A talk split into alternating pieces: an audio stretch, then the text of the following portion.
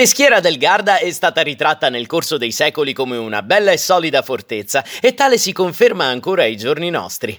Postazione strategica già dal Medioevo, tra il XV e il XVII secolo fu dotata di fortificazioni dalla Repubblica di Venezia, che conferirono la forma pentagonale visibile ancora oggi alle mura e ai bastioni difensivi, inseriti dal 2017 nel Patrimonio Mondiale dell'Umanità dall'UNESCO.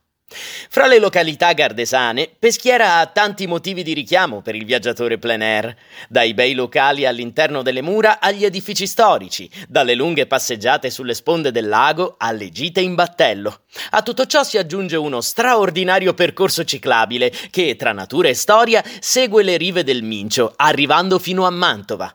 A Peschiera del Garda possiamo fermarci in camper in due aree di sosta. La prima si trova in via Milano ed è molto comoda perché è situata proprio vicino al centro e agli imbarchi.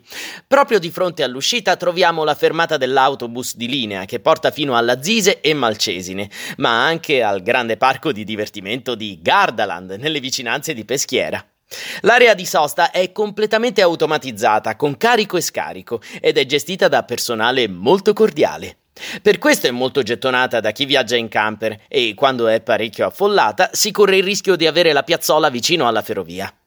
L'altro punto sosta è l'area camper Frassino, adiacente l'omonimo santuario, attrezzata e gestita bene come la prima, solo un po' più distante dal centro.